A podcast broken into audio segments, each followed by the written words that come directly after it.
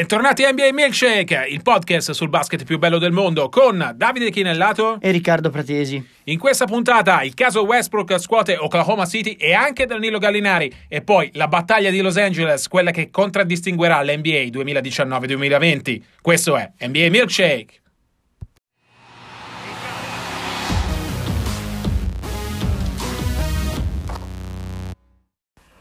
Allora Riccardo, è l'ultima coda della free agency, Oklahoma City che pensa punta di ricostruire. C'è stato il sì al divorzio consensuale tra Russell Westbrook e l'unica franchigia che abbia mai conosciuto. Dopo la trade di Paul George si sono visti eh, Sam Presti, Russ e il suo agente per valutare insieme che cosa fare i rumors dicono che la decisione sia stata quella di provare a divorziare. Ovviamente serve una squadra che abbia senso per entrambi, una squadra che porti Westbrook più vicino alla lotta per il titolo, una squadra che dia a Oklahoma City degli asset importanti su cui cominciare la ricostruzione, come sono stati importanti gli asset ricevuti per Paul George, l'affare che ha innescato uh, questo clamoroso effetto domino.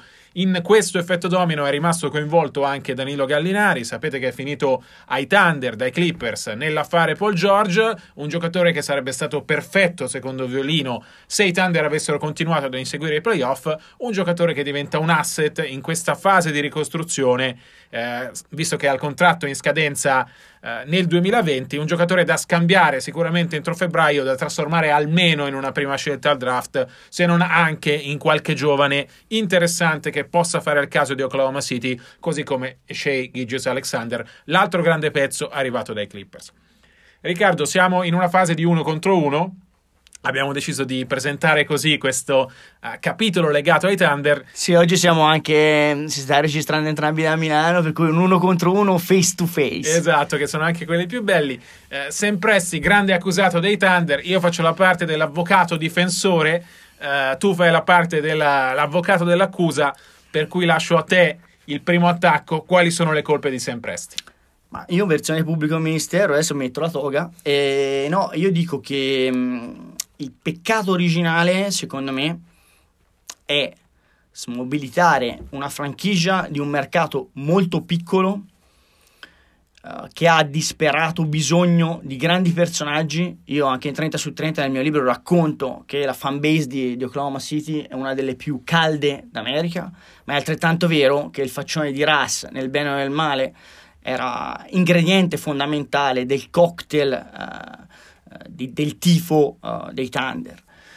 Io dico che proprio nell'anno in cui a ovest e in assoluto non c'è una squadra da battere che abbia un margine così enorme sulla concorrenza come quello dei Golden State Warriors nel recente passato, che scoraggiava onestamente anche squadre che erano sì uh, de- tecnicamente delle contender, ma che sapevano che a meno di cataclismi, e poi abbiamo assistito a questi cataclismi per l'appunto durante i playoff, e per cataclismi intendo sinonimo di infortuni a raffica eh, che si sono concatenati l'uno con l'altro, ma insomma a meno di cataclismi i Warriors erano non solo la squadra da battere, ma quella che aveva un paio di eh, marce superiori rispetto alla concorrenza. Ecco, quest'anno i Warriors non sono su quel livello, le due squadre di Los Angeles, e ne parleremo, sono le squadre da battere, ma secondo me un Oklahoma City con Russell Westbrook, eh, Paul George sani, perché attenzione, eh, questo lo voglio specificare, post playoff 2019 entrambi i giocatori sono stati operati hanno giocato dei playoff chiaramente infortunati e questo ha pesato tutti sapevamo eh, di Paul George che dopo, dopo, lo Stargame non è stato lo stesso, complice l'infortunio alla spalla poi operata, ma anche Russ ha avuto l'ennesima procedura chirurgica. Eh, ricordiamo anche che Robertson non c'era e quest'anno ci sarebbe poi stato. È chiaro che eh, Oklahoma City non partiva con i favori del pronostico, ma sarebbe stata comunque un outsider di lusso. Per cui io eh, contesto anzitutto la tempistica e poi contesto nello specifico aver ceduto Paul George dando, eh, dando poi effetto a un inevitabile effetto domino ehm, per quella contropartita. Ok che la contropartita è decente, ma ricordiamoci che sono ragionevolmente, perché non possiamo saperlo con certezza, delle scelte che va fuori dalla lotteria, probabilmente tutte fuori dalla lotteria o quasi tutte fuori dalla lotteria ed è difficile rifondare con giocatori dalla 15 alla 30, insomma, visto quello che è successo, no? Il famoso The Process di Esatto. Philadelphia. Il processo, però siamo ancora qua, è passata una vita e ancora neanche una finale di conference e quelle erano scelte tutte di lotteria e nonostante questo eh, i risultati tangibili non ci sono stati. Al, con- al contempo, nel frattempo, i Los Angeles Clippers hanno ricostruito pur non ripartendo dalle scelte oppure utilizzando e facendo diventare le, le scelte immediatamente un all-in, ma senza mai eh, smobilitare, rimanendo squadra da playoff e al contempo poi rilanciando al momento giusto con gli asset e trasformandoli in Kawhi e in Paul George. Per cui secondo me, specie in un mercato così piccolo, è stato un peccato mortale cedere proprio in questa stagione, quando i margini di eh, distanza dal vertice non erano poi così eccessivi, prima Paul George e quindi inevitabilmente di conseguenza ricordiamo se è andato Grant, se Burks è stato poi rilasciato e quindi costringendo quasi tra virgolette a a a- anche Russell Westbrook a guardarsi attorno e dire dove vado adesso. La parola alla difesa e come avvocato difensore devo dire che eh, Presti sta cercando di ottenere il meglio da una situazione complicata. La richiesta di Paul George, per quanto avesse ancora tre anni di contratto, era difficile da ignorare, eh, soprattutto perché pare sia arrivata molto netta, nel senso eh, me ne voglio andare, organizzatevi voi. E a quel punto eh, Presti ha ottenuto il massimo possibile dalla situazione. L'accordo con i Clippers ovviamente è vantaggioso, è vero che sono scelte che probabilmente saranno basse, ricordo che sono tre dei Clippers che sono in questo momento la squadra favorita per il titolo e due di Miami, tutte scelte non protette. Se Miami dovesse prendere Westbrook, come dicevi tu Riccardo, è chiaro che saranno scelte probabilmente basse. Eh, ha ottenuto un giocatore di enorme talento come Shea Gilgeous Alexander e ha ottenuto il nostro Gallinari che comunque è un giocatore seppur in scadenza di contratto, da cui ottenere altri asset importanti. Aggiungiamoci la scelta di Denver 2020 ottenuta per Grant, aggiungiamoci le proprie scelte di Oklahoma City, che a questo punto saranno uh, gli asset migliori a disposizione per la ricostruzione. Presti si è trovato costretto uh, dalla volontà di George a uh, premere il pulsante reset. A quel punto, premendo il pulsante reset, l'unico modo per farlo è eh, cedere Westbrook. C'è stato questo gentleman agreement tra la franchigia e il giocatore in cui il buon Presti sta cercando di accontentare comunque il simbolo dei Thunder, un giocatore che fino alla settimana scorsa nessuno avrebbe mai pensato avrebbe lasciato Oklahoma City, anche perché ha altri 4 anni di contratto a 170 milioni di dollari. Credo che il momento della verità per Presti stia arrivando, nel senso la cessione di Westbrook è vero che deve tener conto della sua volontà, ma deve tener conto dal lato di Oklahoma City Uh, che questa è una squadra in costruzione, ha bisogno di un simbolo attorno a cui uh, unirsi. Non può essere Shea Gilgeous Alexander, che ha un enorme talento, ma eh, ha giocato solo un anno e a Los Angeles è anche un po' protetto dai riflettori. C'è bisogno di un talento alla Zion a cui, a cui aggrapparsi. E Oklahoma City non può, secondo me, andare attraverso un the process simile a quello dei Sixers, proprio perché, come dicevi tu, Riccardo, il mercato di Oklahoma City non è il mercato di Philadelphia. Non si può pensare che una franchigia perda per quattro anni di fila. Però, ecco, in tutta questa situazione vedo Presti più. Uh, come dire, vittima che cerca in qualche modo di salvarsi, no? Una, una, persona buttata in acqua che cerca di aggrapparsi a qualcosa che è il Deus ex machina che ha generato questa situazione. È una situazione difficilissima per Oklahoma City. È una situazione in cui per ora i Thunder ne sono usciti distrutti, ma comunque con un'ancora di salvezza. La cessione di Westbrook, se avverrà, perché comunque non dimentichiamo che è una trade complicata, deve essere quella che salva Oklahoma City e la proietta nel futuro. Allora, io ti faccio un paio di obiezioni e poi secondo me passiamo anche a, diciamo, a prefigurare quelle che potrebbero essere le future eh, franchigie di Russell Westbrook, la futura franchigia, diciamo, le papabili tra cui lui e Oklahoma City dovranno scegliere eh, l'opzione che va bene per tutti. Perché, come dici tu, è impensabile che Westbrook possa essere scaricato perché sarebbe l'ennesimo danno immagine in questo momento. Eh, la franchigia non se, lo so per, non se lo può permettere. Le due puntualizzazioni sono queste. Una è relativa al fatto che secondo me quella di Paul George era una minaccia abbastanza fine a se stessa perché parliamo di un'occasione unica, nel senso che una volta un contratto di due anni più uno, cioè con l'opzione per il terzo, Uh, lui stesso lo scorso anno ha voluto rinnovare. È chiaro che è passato il treno dei Clippers che passava una volta sola con Kawhi che appena eh, stava andando a Los Angeles nella sua Los Angeles e lui ha puntato i piedi. Però secondo me era una situazione abbastanza contingente, non era una condizione che sarebbe potuta riproporre poi in seguito una volta passato questo treno, per cui si poteva anche dire di no. La seconda obiezione che ti faccio è altrettanto secondo me significativa perché eh, Presti si è trovato a dover eh, anche scaricare dei contratti, a prendere la palla al balzo per scaricare dei contratti su, um, per, per, una questione di luxury tax eh, esosa, praticamente i, i Thunder all'inizio free agency erano quelli più sopra la luxury tax delle 30 squadre NBA, quindi dovevamo pagare un'infinità. Però parliamoci chiaro, chi è che ha sovrappagato questi giocatori? sempre esti, perché questo problema non è sorto perché c'è stato un uragano e quindi è una condizione esterna, un disastro naturale. Il disastro è stato artificiale, l'ha creato lui, pagando giocatori come Adams, come Robertson e come, e come tutta la compagnia. Di conseguenza ti dico, uh, Russell Westbrook sarebbe l'ultima cessione di presti, ma ricordiamoci che come peccato originale, come scheletri nell'armadio, Sam Presti è A, di non aver vinto nulla con James Harden, mandato via, eh, Kevin Durant andato via, Paul George andato via e adesso aver ceduto tutti forza Russell Westbrook a chiedere inevitabilmente di andare via. Secondo me, insomma, come capi di accusa insomma, sono considerevoli, ecco. Lasciamo magari ai nostri lettori eh, ai nostri ascoltatori, anzi, lettori è una... E lettori, perché ci leggono poi su Gazzetta. gazzetta esatto, esatto. lettori è un pezzo di Gazzetta. Lasciamo a loro il verdetto su Sempressi, grande colpevole del smantellamento di OKC o vittima che cerca in qualche modo di salvarsi. E dove lo mandiamo, Davide? Dove lo mandiamo? E dove lo mandiamo Westbrook? Questo diventa complicato, perché come dicevo prima, serve una franchigia che dia a Westbrook la chance di competere per il titolo, ma dia qualcosa di concreto a Oklahoma City. Il nome più chiacchierato in questo momento è quello dei Miami Heat. Mm-hmm. Miami ha un grande difetto. Ha il salary cap ingessato a 138,9 milioni di dollari perché ha preso Jimmy Butler via sign and trade. Vuol dire che eh, fare uno scambio con Oklahoma City, per fare uno scambio con Oklahoma City, deve mandare esattamente quella cifra contrattuale. Non, non può andare prendere... un milione sopra perché sennò si blocca ogni operazione. Altro problema, le scelte di Miami sono già di Oklahoma City, 2021 e 2023. Vuol dire che gli Heat fino al 2025 non possono mettere le proprie scelte sul piatto. Che cosa succede? Guardando il roster di Oklahoma City per arrivare a quei famosi 38 milioni e mezzo di dollari, il primo nome che viene in mente è quello di Goran Dragic, che ha contratto in scadenza, può essere per questo un asset per Oklahoma City. Il nome del giovane più interessante, a mio parere, è quello di Justice Winslow, oltre a Bama De Baio, che però uh, non interessa Oklahoma City avendo Steven Adams in quel ruolo. C'è anche il rookie, la matricola Harrow, che può essere interessante Harrow da mettere dentro. Può essere inserito come, come fill-in, cioè come giocatore che completa il quadro. Se fosse Oklahoma City uno scambio con Dragic e Winslow senza scelta draft, onestamente non lo farei.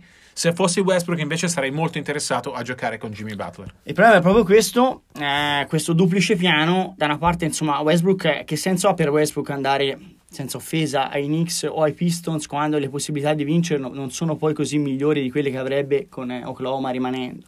E al contempo eh, Oklahoma City vuole ovviamente massimizzare l'eventuale trade per un giocatore che comunque piaccia o meno, è un giocatore che ha chiuso la scorsa stagione con la tripla doppia di media.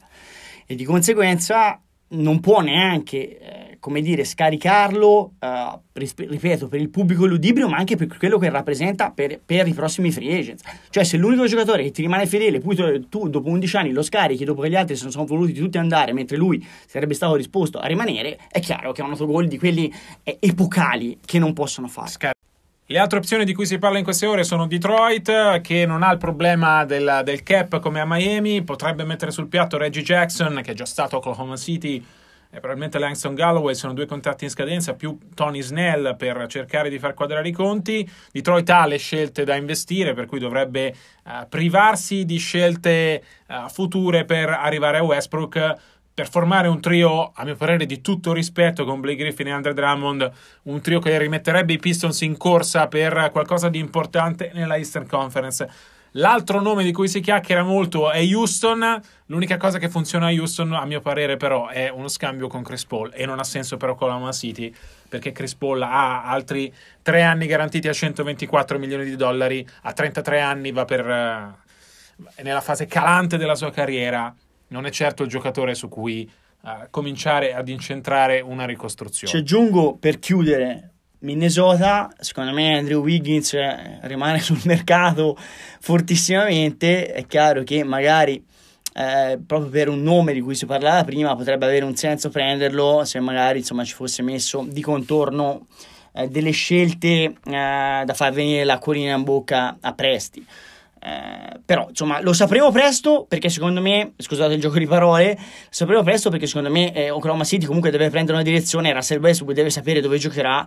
Eh, se non succede nei prossimi giorni mm, prossimi giorni parliamo di prossime ore addirittura io credo che altrimenti eh, la situazione si complichi e Westbrook debba cominciare eh, la stagione con, con, con, i Thunder e se ne potrebbe riparlare eventualmente a febbraio. E come dicevo prima alla situazione di Westbrook è legata anche quella di Gallinari in questo momento è sul mercato lui non non può scegliere dove andare, i Thunder lo cederanno al miglior offerente.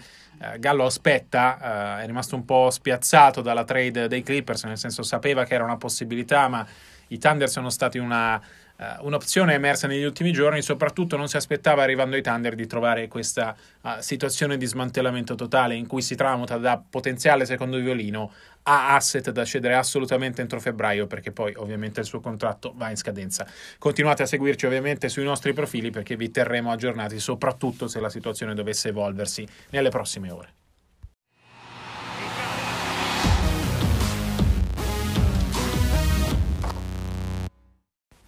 Passiamo al prossimo capitolo, Riccardo, la battaglia di Los Angeles, quella che infurierà a partire da ottobre 2019, quella che ha reso l'NBA una meravigliosa lega con almeno 8-9 squadre con ambizioni legittime da titolo.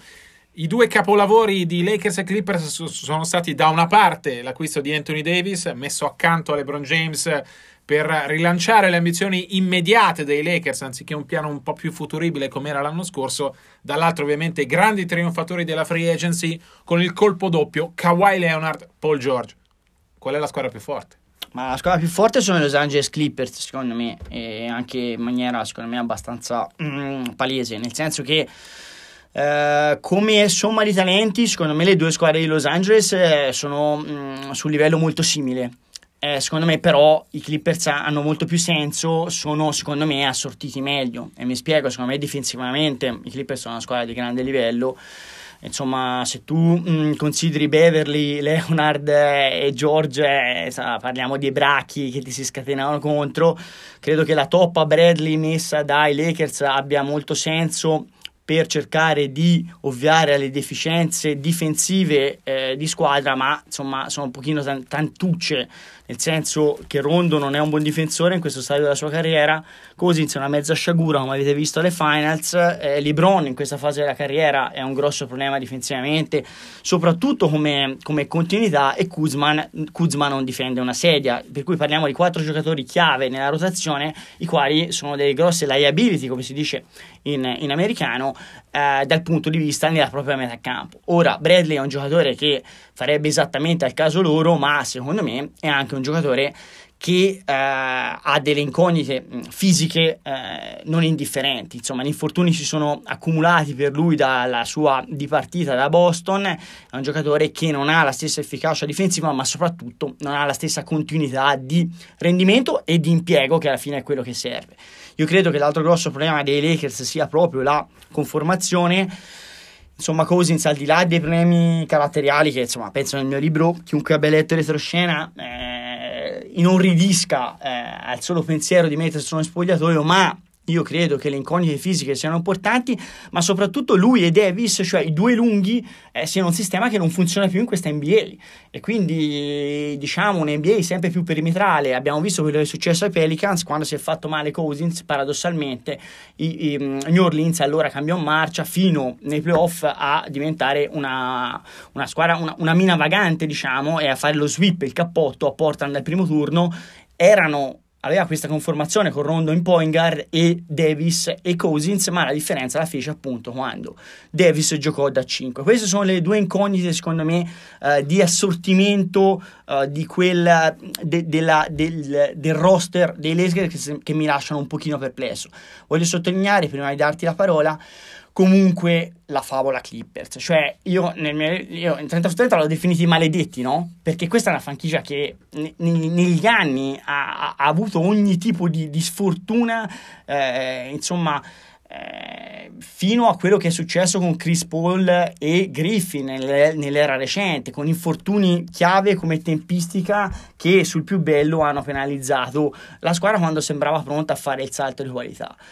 Ecco, io non so cosa avete pensato voi, ma quello che ho pensato io quando Leonard ha vinto con Toronto è stato ci risiamo, cioè il giocatore è pronto per andare ai Clippers e invece la sorte in, sotto forma degli infortuni dei Golden State Warriors eh, si mette un'altra volta di traverso e il giocatore eh, vince il titolo e non si sente di lasciare il Canada. Invece per una volta, per una volta il Fato ha dato una mano perché non solo è arrivato, ma è arrivato sfruttando quella, ehm, la decisione di presti che ognuno può valutarla come, come preferisce, è arrivato con rinforzi al seguito, con la cavalleria è arrivato Kawhi un MVP che arriva con la cavalleria rappresentata da un altro star, secondo me può essere un cambio epocale della storia di franchigia.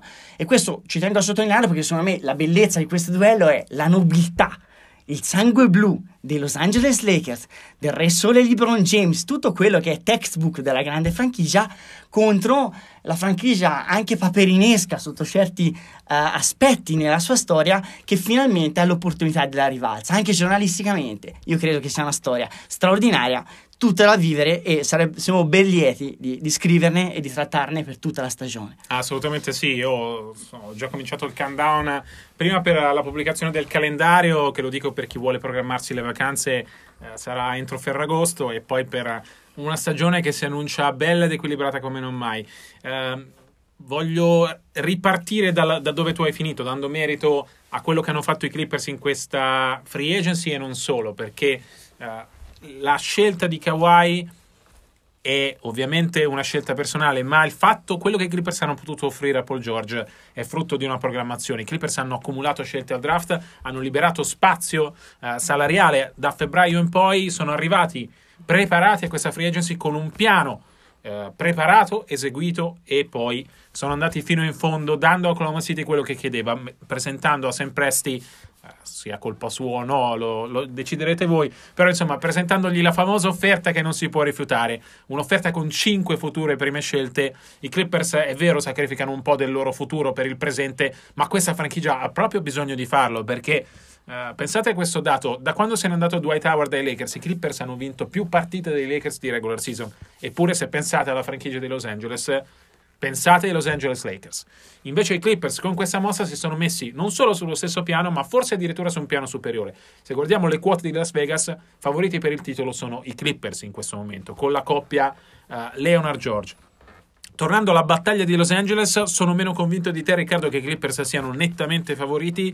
A livello di star power, Uh, Kawhi e Paul George più o meno valgono LeBron e, e Anthony Davis. Sicuramente l'ossatura. Parliamo di questo LeBron perché ovviamente il miglior LeBron certo. sarebbe testa e spalle soprattutto. Li porterebbe davanti. Parlo del LeBron che abbiamo visto lo scorso anno che ha cominciato a dare minimi segnali di cedimento dal ruolo di più forte del pianeta e parlo anche del Kawhi Leonard che abbiamo visto alle finals che è il giocatore probabilmente il giocatore più forte in questo momento togliendo Kevin Durant per, per infortunio a livello di star power più o meno sono simili. L'ossatura dei Clippers è molto migliore di quella dei Lakers, se non altro perché esiste già, no? Si basa su Lou Williams, su Montrezarel, su Zubaz che è di ritorno, si basa su un coach formidabile come Doc Rivers.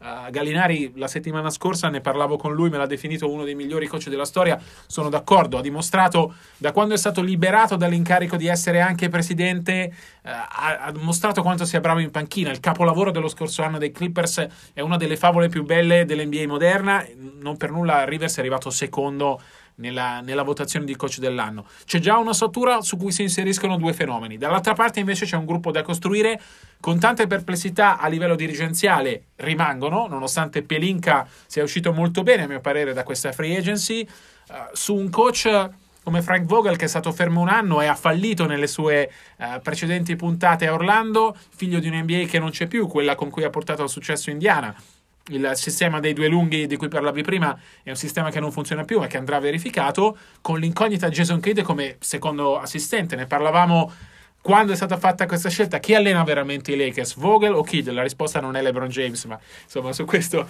potremo discutere. Per cui ecco, ci sono più perplessità sui Lakers che sui Clippers. Di sicuro questa battaglia di Los Angeles cambia gli scenari in NBA. Siamo abituati da 4-5 anni ad avere i Warriors come squadra più forte di tutti, soprattutto dopo l'arrivo di Kevin Durant, con i Cavs di LeBron che per tanti anni hanno provato ad essere alla loro altezza e probabilmente senza l'arrivo di Durant ci sarebbero anche stati. In questo momento abbiamo un ovest apertissimo, Lakers, Clippers, Utah, Denver, Portland, la stessa Houston e un est con tanta tanta incertezza dall'altra parte con Milwaukee, Boston, uh, Brooklyn quando avrà Kevin Durant, Philadelphia. Philadelphia. Uh, Toronto ovviamente non è più da considerare tra le contender. Indiana cresce bene. Indiana cresce bene, Miami vedremo se prenderà anche Westbrook, che sarebbe sicuramente da inserire in questo discorso. Siamo passati dall'NBA uh, dominata dai Warriors a un'NBA apertissima, siamo passati dall'era dei super team all'era delle coppie. James e Davis, uh, Kawhi e Paul George, Yannis eh, che, che, è praticamente da solo, o delle coppie oppure eh, di giocatori fortissimi come Yannis appunto a cui facevo riferimento, che hanno accanto un ottimo supporting cast. Per cui sarà sicuramente una stagione interessante e l'epicentro della nuova NBA sarà Los Angeles con un derby, i quattro derby di, di regular season che si annunciano eh, antipasto di quello che poi sarà la playoff. Una serie tra Lakers e Clippers, magari in finale di conference, sarà qualcosa di assolutamente epico eh, una cosa da tenere d'occhio, a mio parere, il giocatore che può spostare questa battaglia è Andrei Gudala, che Memphis prima o poi lascerà andare eh, perché sai, è complicato piazzarlo via trade. Chi lo prende tra Clippers e Lakers fa il salto di qualità. I Lakers, eh, insomma, sarebbero un pole position in caso di buyout. Occhio però che Memphis proverà a capitalizzare. Capitalizzare significherebbe trade, e trade significherebbe Lakers out dalla caccia a Righi. Eh, assolutamente. I Clippers invece hanno una chance di prenderlo proprio via trade, anche se devono mettere sul piatto uh, pezzi importanti. Per cui la battaglia di Los Angeles è assolutamente tutta da seguire. Tutto questo con la cornice di Hollywood. Insomma, cosa chiedere di più?